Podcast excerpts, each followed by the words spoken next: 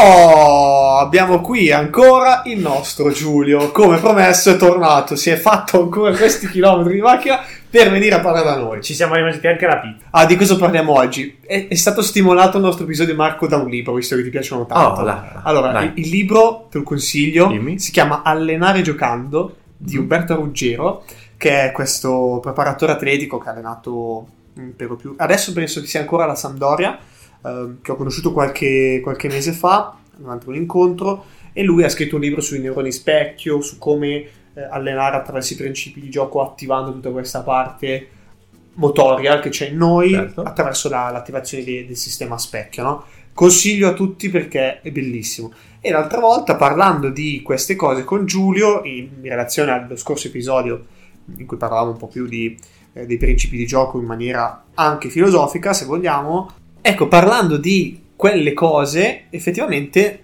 ci chiedevamo, cacchio, ma esistono tanti modi, no?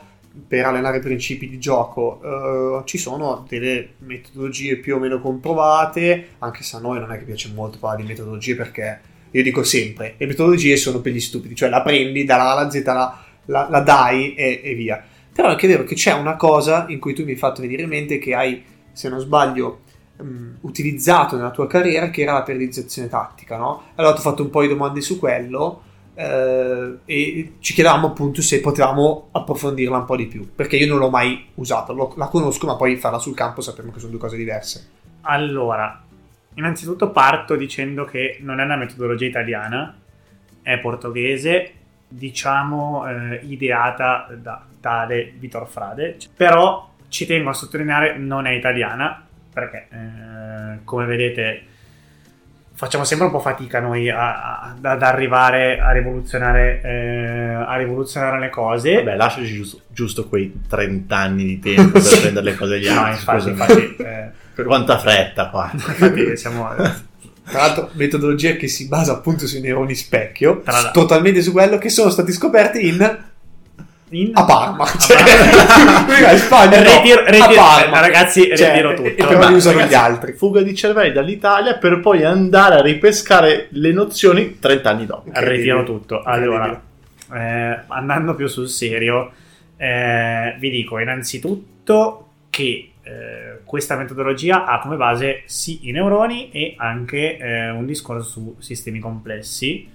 Faccio un- una breve, una breve parentesi. Un sistema complesso si può definire tale quando l'insieme eh, delle parti genera qualcosa di diverso. Cioè, come vi dicevo l'altra volta, 1 più 1 più 1 più 1 non fa 4, ma fa qualcosa di totalmente diverso. Perché le proprie parti tra di loro interagiscono. Dall'interazione nasce una cosa, che è la proprietà dell'emergenza, cioè nasce qualcosa di totalmente diverso. Perché dico questa cosa che è importante per capire? Perché partiamo sempre dal presupposto che le singole parti non possono essere divise, ok?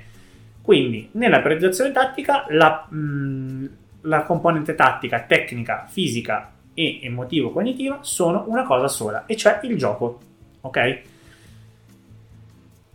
Partiamo dal presupposto che per giocare io devo regolamentare il gioco, cioè devo far sì che la mia squadra abbia determinati comportamenti che sono I principi. Perfetto. I principi, però, diciamo che vanno scelti.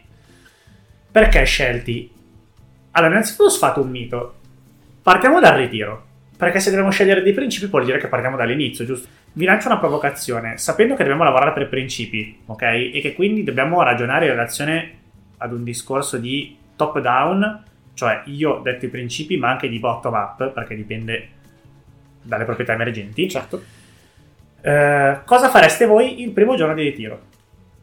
Io li farei giocare per capire chi ho di fronte. Sei fantastico ed è vero. Il primo giorno di ritiro si può pensare di, per esempio, fare una partita oppure di lavorare su cose molto generiche, ok? Senza dare principi, per capire quali sono i giocatori, le interazioni fra di loro e quali sono le proprietà emergenti. E visto fatto due o tre allenamenti, visto che nel gioco eh, la mia squadra ha determinate carenze, ok? Cosa faccio? Scelgo i principi. Allora, dobbiamo ragionare su un, un- un discorso di progressione complessa, e cioè potrei proporre dei principi che cercare di far mettere in pratica la mia squadra a giugno e proporli ad agosto quando ho iniziato. Cioè, se io lavoro sulla costruzione, Sì. ci lavoro nello stesso modo ad agosto come a giugno? No, secondo me no. Perché l'evoluzione di una squadra è diversa. Assolutamente. Perciò io devo andare a ragionare sulle cose più generali Esatto. ad inizio. Quindi, se la mia squadra eh, non chiude bene il centro quando difende, e io voglio lavorare su eh, tenere la squadra stretta e compatta quando in fase difensiva, perché la mia squadra non lo fa, lo dovrò fare in una maniera molto semplice e generale. Se invece a fine anno, per esempio a maggio, io sto, mm, sto raggiungendo il finale del campionato e noto che la mia squadra ha bisogno eh, o nelle ultime partite è stata poco, poco compatta e poco stretta, il mio principio è già lavorato perché i miei giocatori sanno che devono mantenere quel tipo di comportamento in un determinato tipo di posizione. Posso però farlo in maniera più elaborata, con esercizi più difficili, perché magari fare esercizi più facili farebbe disperdere la loro attenzione perché sono abituati ad un livello molto più alto. eh, oppure viceversa, magari devo farlo più facile perché a fine anno sono più stanchi da un punto di vista cognitivo, sempre e non fisico. Eh, oppure posso inserire cose più difficili, tipo ehm, ragionare sui discorsi di, che ne so, se voglio lavorare su una squadra stretta e compatta, a che altezza di campo, ok? O inserire delle regoline all'interno dell'esercizio molto più difficili.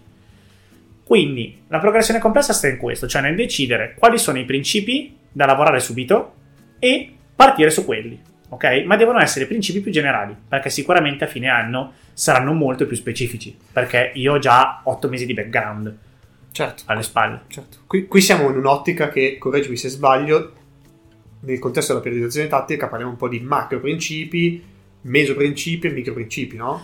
Allora, definiamoli così: principi, cioè Mhm. principi collettivi, Sì. cioè che comprano tutta la squadra, Ok.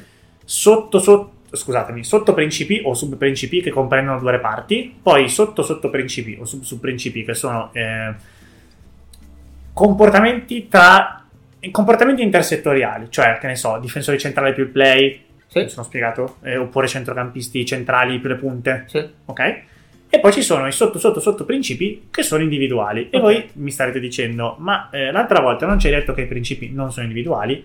E infatti qui eh, si ragiona sul discorso del eh, il principio non è tecnica, è di tattica individuale, ma se andiamo a ragionare su un discorso di globalità, eh, va da sé che è semplicemente un discorso di bibliografia, nel senso che se io ho i principi di tattica individuale, perché sono sotto sotto sotto principi, vado nell'individuale, è chiaro che è sotto il contesto, quindi magari Eh, In quel contesto cerco di scegliere un determinato modo perché la tattica, il principio mi, esatto, mi suggerisce esatto, quello. cioè quel, ma chiarissimo. quel comportamento individuale lì al servizio di un principio più grande. Sì, sì, se, no, se no cadrebbe tutto. Esatto, quello è il senso generale. E qua però si va a ragionare sul come. Se io voglio lavorare su un principio, ragazzi, chiaro che devo far sì che quel principio le avvenga tante volte. Mhm. Se io devo lavorare, che ne so, eh, immaginatevi eh, due difensori centrali, ok? Voglio lavorare sul fatto che quando il mio difensore centrale deve uscire esterno perché il mio terzino è saltato, il play si butti, si bu- si butti dentro la linea difensiva, ok? Sì. Devo far sì che quell'evento capiti tante Cavolo, volte. certo. Immaginiamo un'esercitazione 4 contro 4 più due jolly esterni, ok? Metto le due squadre con due difensori centrali, un play e un vertice, una Sì. punta. Eh, Chiedo che la palla giri velocemente sui jolly esterni, ok? In maniera tale che l'uscita debba farla a uno dei due centrali. Se uno dei due centrali esce esterno, il mio play si butta dentro. Ogni, ogni- ogni azione ci sarà questo tipo di atteggiamento. Si chiama principio della densità o della propensione eh, si chiama principio della densità della propensione, cioè far sì che accada tante volte quella cosa lì, e cioè se ogni azione il mio play è costretto a buttarsi dentro, accade tante volte quel principio lì, quindi quel principio viene assimilato. Io non posso lavorare su un principio sul campo senza che questo avvenga o avvenga poche volte, Certo. perché non raggiungo il mio obiettivo. Assolutamente. Di conseguenza arriviamo a ragionare su un discorso che sta a cuore di il 90% degli allenatori italiani. E qual è? Quello della parte fisica. Ragazzi, vi porto un esempio. Mm, non vi dirò che Guardiola è il mio allenatore preferito, non ve lo dico. Vi dirò che però ha detto una cosa, e cioè per me la preparazione atletica presa così, parlando solo di quello, non vuol dire assolutamente nulla. Quindi non vuol dire che Guardiola non guarda la parte fisica. Certo, Guardiola certo. guarda la parte fisica come tutti, ma la guarda all'interno di un contesto di gioco. Il calcio non è uno sport a lungo termine. Voi dovete ragionare di settimana in settimana. Cioè, io gioco il sabato, non posso essere pronto a marzo, io devo essere pronto sabato. Perché io gioco sabato. Perciò si chiama principio dell'alternanza orizzontale in specificità. Cioè, in parole povere, io devo far sì che la mia settimana abbia sia concentrata in un morfociclo. Cioè, se io alleno per principi, devo anche tener conto del fatto che io la domenica ho giocato, ho parlato di sabato, facciamo sabato ho giocato e sabato dopo gioco di nuovo. Quindi non posso allenare, per esempio, il lunedì come allenerei il mercoledì o il giovedì. Devo tenere conto di tre cose. La prima, la fatica fisica, perché io domenica ho giocato, sabato ho giocato, ok? Tener conto della fatica mentale, che se vogliamo è ancora più importante, ok?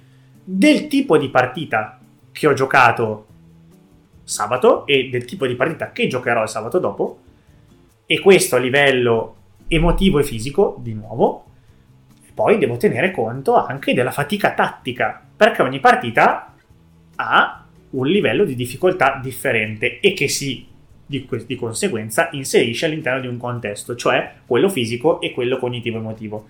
Se io il sabato prima ho giocato nel fango una partita che è finita 2 a 2 al novantesimo, non è come giocare una partita che è finita 8 a 0, perché da un punto di vista cognitivo è diverso. Punto primo. Punto secondo. In generale, la settimana, mh, so che tutti voi allenerete più o meno per tre volte alla settimana, possiamo Sì. fare una settimana tipo. Il primo giorno, ok, deve essere un giorno in cui so che arrivo da una partita difficile, comunque da una partita che ho giocato. Quindi non deve essere un giorno in cui ho tanti numeri, perché più numeri ho in campo e più faccio fatica mentalmente e anche fisicamente, né deve avere spazi troppo larghi né tempi lunghi, perché sono ancora in recupero. Se poniamo che il primo giorno dopo la partita stacco, il secondo giorno sono ancora in recupero. Perciò il martedì devo lavorare su spazi piccoli, numeri piccoli e tempi brevi, in cui il tempo di recupero è più o meno pari a quello di gioco. Perché? Perché devo riposare. Il riposo è allenamento. Ok? Perciò devo riposare un pochettino, ma lavorare per principi su principi piccoli il giorno centrale devo lavorare, siccome è il giorno equidistante dalla partita che devo giocare e da quella che ho appena giocato, è il giorno centrale. Lavorate su spazi larghi e numeri della partita. Poi, anche in relazione ai numeri che avete, ovviamente. Se non siete 22, non potete lavorare a 22. Però, con numeri reali, ok? Il venerdì, facciamo finta che io o il giovedì, che è il giorno di allenamento prima della partita, devo lavorare su spazi più o meno intermedi, ok? E rapido sviluppo. Rapido sviluppo vuol dire che in 10 posizioni devo andare a finalizzare. Sai Giulio una cosa però secondo me, perché queste cose hanno tutte molto senso, cioè io non me ne intendo così tanto come ve ne intendete voi due ragazzi, ovviamente eh, chi ci ascolta lo sa, però sembra che stai tralasciando una cosa, le persone, ok? Certo. Perché mi sembra molto un discorso one way, ovvero io allenatore so cosa c'è da fare e i miei ragazzi, i miei- le mie ragazze, i miei uomini, le mie donne devono ascoltare perché comunque si fa così, è la moda- il modo migliore per fare le cose. Però a me mi viene in mente una cosa, anche un concetto importantissimo di comfort zone, ok? Che non è da tralasciare, che se io, se viene molto, molte volte ostracizzata questa figura della comfort zone, molte volte permette di fare dei passi in avanti, ehm, mettendoli un po' in comfort zone, un po' no, no? tirandoli fuori. In questo caso si dice tirare fuori dalla comfort zone, non vuol dire che eh, se tu eh, prendi in mano un'azienda, che questa azienda ha lavorato da sempre con dei reparti fissati, con dei task precisi, semplici, il giorno dopo non puoi tirarli fuori dalla comfort, comfort zone dicendo autogestione Certo. voi fate quello che volete. Per cui magari quello che dici te potrebbe essere mh, totalmente mh, reso inutile nel momento in cui ci sono delle persone che tu alleni che hanno bisogno di sentirsi dire adesso si fa fartlek. Quanto secondo te questo andare contro i propri idee, i propri principi per un motivo più alto e più importante, ovvero fare crescere questi ragazzi, ha senso e se ha senso se l'hai mai fatto? Allora, è una domanda difficile. Perché mi metto nei panni di un allenatore che magari è un gruppo di persone che hanno sempre fatto, hanno sempre allenato in maniera tradizionale, si sono sempre allenati in maniera Certo. tradizionale e tu arrivi e pensi le cose in maniera diversa. Mhm. Non so quello che farei. Io ti dico questo: che il giorno in cui dovrò allenare una squadra e andare contro la mia idea per tenere il gruppo, sarà il giorno in cui io non crederò in quello che sto facendo. Mm. Perché?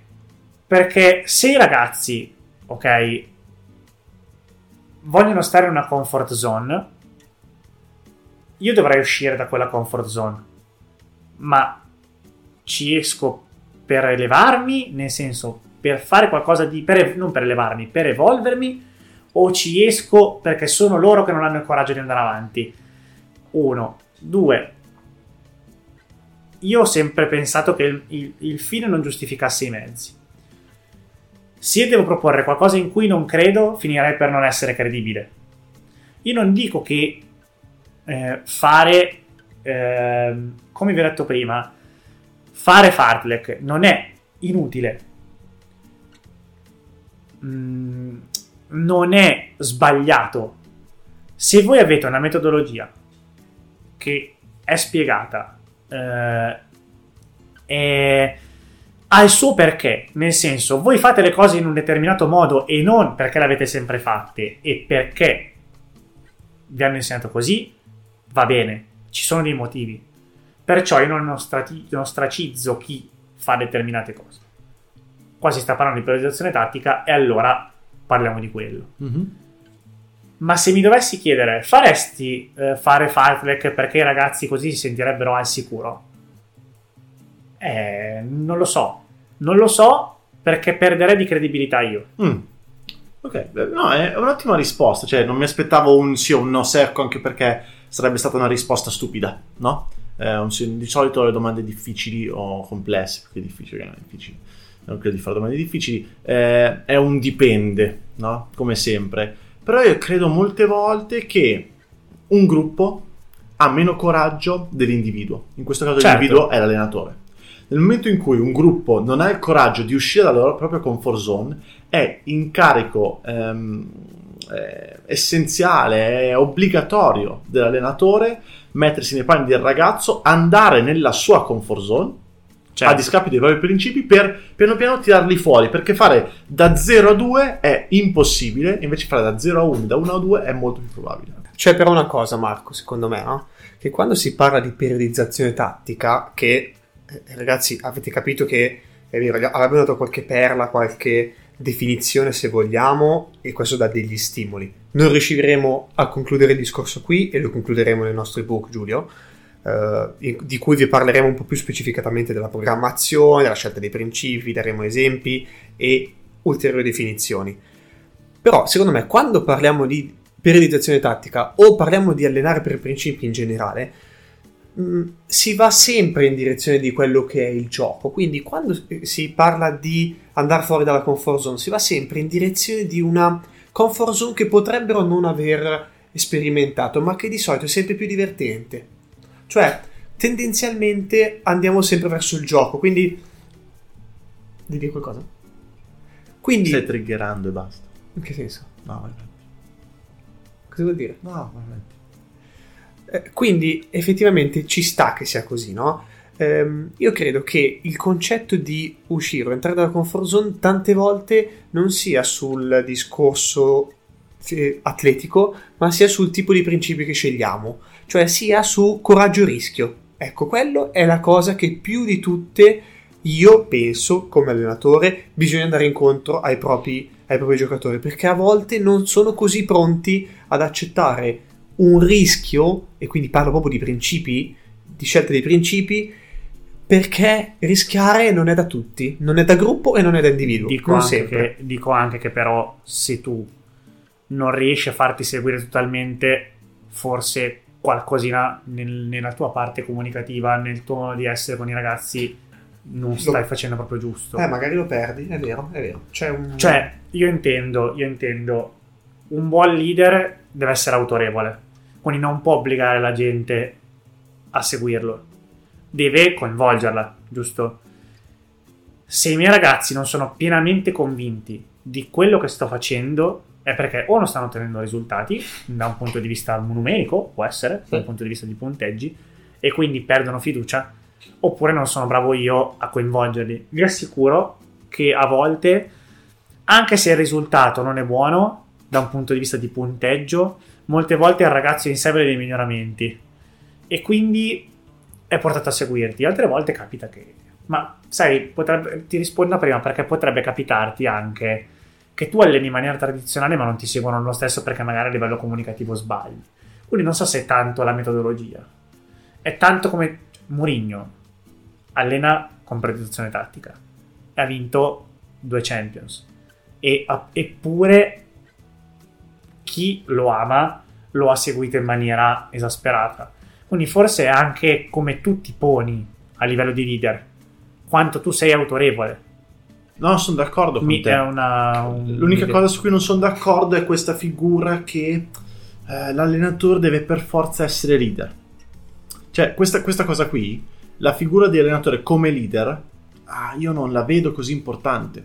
Ma ti spiego perché. Deve avere autorevolezza e su questo sono d'accordo, ok? Nel momento in cui però noi vediamo la figura di leader come quello che, eh, quello che tutti seguono, perché è l'oracolo, è leader, l'oracolo, non sono d'accordo. Se invece come leader intendiamo la persona che è al servizio di tutti gli altri e quindi la persona più utile, più essenziale, perché essenziale? Perché u- in quanto utile a tutti gli altri al servizio di loro, allora sì, quella è la figura giusta del leader come allenatore. In caso contrario ti dico, secondo me no. Però ti dico anche che io non sono nel mondo del calcio come lo siete voi, per cui ho una visione esterna di quello che mi state dicendo. Eh, ragazzi, potremmo andare avanti ancora qualche oretta, però allora facciamo così. Noi ci promettiamo di riscrivere quelle cose che abbiamo un po' interrotto andando a parlare di leadership, che invece riguarda la periodizzazione tattica nell'ebook. Eh, ci promettiamo magari più avanti di fare un altro episodio. eh, fateci sapere se c'è qualcosa che volete approfondire un po' di più. Ti ringraziamo per la seconda volta. Vi ricordiamo a questo punto che potete ascoltarci su YouTube, su Apple Podcast, su Spotify e potete seguirci, commentarci e lasciarci recensioni. Mi raccomando, non lasciatecene troppe perché veramente cioè, cioè, dopo i 100 eh, Facebook ci chiude il profilo, quindi non- non- più di 100 non potete, ecco. Eh, ma potete lasciarcela anche su Apple Podcast, eh, nel caso ne vedate 99, ecco, Eh sì, facciamo così. Se l'episodio ti è piaciuto, iscriviti al podcast per rimanere sempre aggiornato e condividi questo episodio con qualcuno che pensi possa essere interessato. Noi ci sentiamo al prossimo episodio.